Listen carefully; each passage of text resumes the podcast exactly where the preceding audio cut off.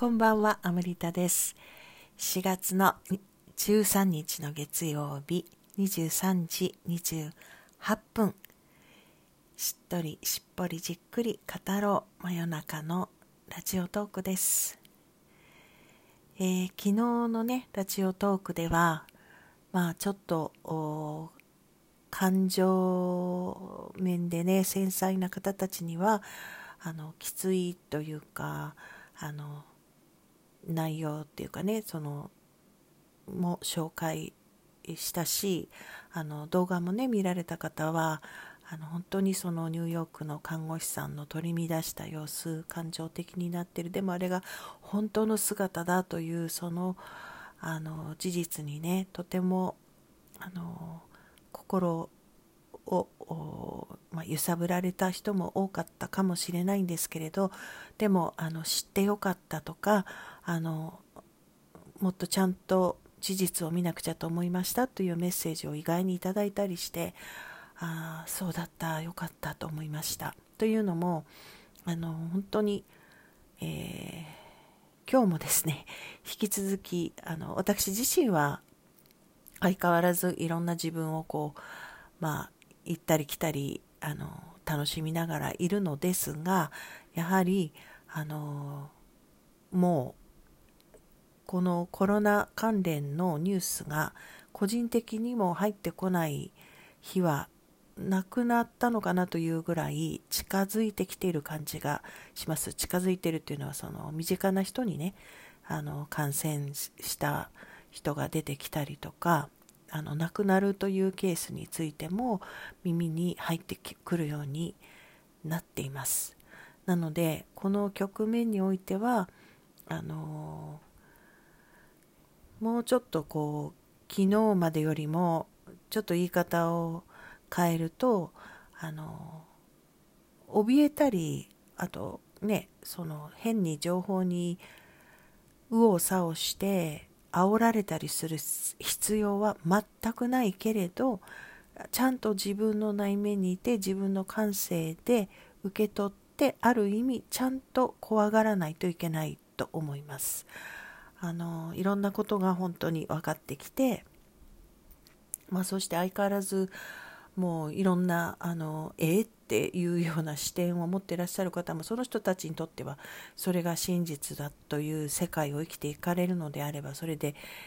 ねもういいでしょうから。ただあの私としてはあの私が愛する人たちとか大切な人たちにお知らせをしたい届けたいものは届けたいっていうあの気持ちなのであの別に怖がらせるっていう意味じゃなくあのそれそれそこをうまく伝わるといいと思うんですけれどもある意味だから命生命としてちゃんと怖がらないとあの多くの今あの人がそうだとその必要があると思うんですけどあのそして自覚を持ってあの慌てずにあの冷静にやるべきことをするところに入ったかなと思います。あの一つは、えーと夕方ねシェアをさせていただいたんですけれど私直接は知りませんけれどもまああのやっぱりね親近感を持つあの業界というのがあのですので、まあ、シェアをしたんですけれどもねテレビ朝日の「報道ステーションの」まあ、あのメインのキャスターだったのかなちょっとあまり見てないのであの番組を見てないのでねあのちょっとわからないんですけどアナウンサーそして全スタッフああのアナウンサーの方が陽性でそして全スタッフが自宅待機ということで、まあ、他にも陽性の方があのいらっしゃるっていうことだと思うんですけれど、まあ、そのことも一つ、まあ、あと日本ではこの芸能界ですねあのミュージシャンの方や芸能界の方にまあ、あの感染された方が多いというニュースがねもちろん志村けんさんの亡くなったことはまだ記憶に新しいですしそれらがたくさんまあ入ってくるっていうあのことはまあなんとなくその辺のエリア的にもこうちょっとこうなんかアンテナが働くというかねあのというところもあるのかなっていうのとあと今日やっぱりあこれはちょっとって思ったのが私はついさっき知ったんですけれどもねもうニュースにはなっていたようですが清水建設ですね。建設業界にも及んでいるということでしかも清水建設ではあの社員の方が1人亡くなってらしてしかも亡くなり方がその PCR 検査を受けた後自宅でその結果を待ってる間に、えー、容体が急変して亡くなられたと。で検査の結果は亡くなった後に出てそれが陽性だったということを受けて、えーと、このもう清水建設はあの営業しないっていうことですね多分ね。あのこれはね結構大きいですよね。あの建設業界ってやっぱりあのすごく影響があると思いますね。そしてあの何て言うんですかねある意味こう横並びになっていく業界だと思いますので建設会社関連がそういうことになると産業界全体に影響がありますよね。えー、これはねあのあここ出てますね。えっ、ー、と清水建設はし、えーあこれであれですね一応緊急事態宣言が出ている7都府県での工事を原則中止をするという発表ということであの、まあ、これはいろんなこれからあの影響が出てくるのではないかあの経済的産業界にっていうこともそうですしこの亡くなり方ですよね。えー、検査の結果を待っている間にっていうこう急変するってことですね。2, 2日ぐらいの間に。これは今までもあの他の国でもそういうことケースがあるということですごくなんか警鐘を鳴らされていたあものですけどあやはりねあのなんか日本のあのタイプは違うだのいろんなことがねこうまた情報が錯綜してましたけどウイルスのタイプが違うとかね。でもあのこの亡くなり方はちょっと何て言うんですかねちょっと怖いですよね。緊張感がありますね。せっかく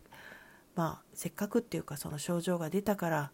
検査を受けて早くね治療してもらいたいのにその検査を受けるにもまあ巷では非常に時間がかかるというのもありますし検査を受けてもその後で急変してしまうっていうことがあるっていうね。あの本当にね本当にあのこれは侮ってはいけないというか大変なあのやはりものだと思いますのでそのそれはしっかりやっぱり分かってそれでここまでの行動制限というかが出てるんだなっていうことをぱりしっかり私たち一人一人理解しないといけないと思いますね。少しでもその理解はあのまだ人事のように思っているね、若い人とかあのいろんなもう仕事優先でそうするしかないんだっていう人たちにもなんとか届いてねあの手立てを打っていかないといけないですね間に合う手立てをね。でもう一つあの気になるのがなんか今日なんかニュースをお伝えしているような感じになっちゃってますけどあのちょっとあまりにもこう見過ごせないものが今日すごく多くてあのもう一つは、えー、とこっちこれですね。あのねこの新型コロナウイルスは免疫細胞を無効化するっていう研究結果が出ました。っていうあのニュースですね。これ私あの最初原文であのお友達に見せていただいた時にあまりにも、まあ、難しくて分からなくて次に日本語ののが回ってきたんですけどそれもなんだかよく分からないっていう もう難しいとか思ってたら、まあ、要約されたものがねあの回ってきてなんとなく理解はあの最低限のことはできたんですけれどあのこの今話題の新型コロナウイルスは免疫細胞に感染をしてその機能を無効化するという研究結果ですね。これはあの HIV 俗に言うエイズと同じっていうかタイプっていうかそういう能力を持ってるっていうことですよね。であの誰かがあの書いていたんですけど感染力がすごい強いけれど大したことないみたいなことをなんかほら言われていたじゃん今でも言ってる人たちがいるけどとんでもないっていうことですね。むしろ感染力が強いのにエイズ並みのあの力を持っているっていうことですね。まあそれ以外にもたくさんもちろんわからないことがあってこうやって少しずつ何か分かったりまたねそうではないという反論がまた起きたりもするのかもしれないですけどでもあのこれはですねやっぱりあのまあ、とっくに私たちとかね私の周りにいらっしゃる方たちにはきっともう皆さんこういうことが分かってきて